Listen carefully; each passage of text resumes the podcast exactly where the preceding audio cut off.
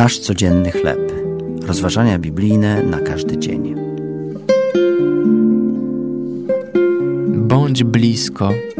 Tekst autorstwa Kylie Ochoa na podstawie Psalmu 34 od 5 do 19 wiersza.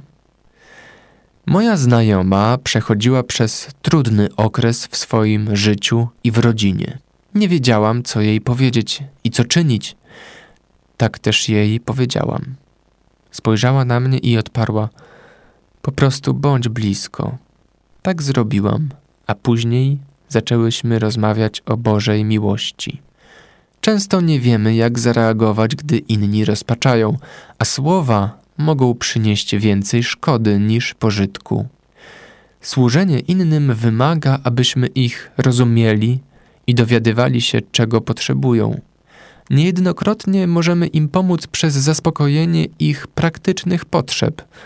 Jednymi z najlepszych sposobów podnoszenia na duchu tych, którzy cierpią, jest przebywanie z nimi, siedzenie obok i słuchanie. Bóg jest blisko nas, gdy go wzywamy. Wołają, a Pan wysłuchuje ich i ocala ich ze wszystkich udręk, mówi psalmista.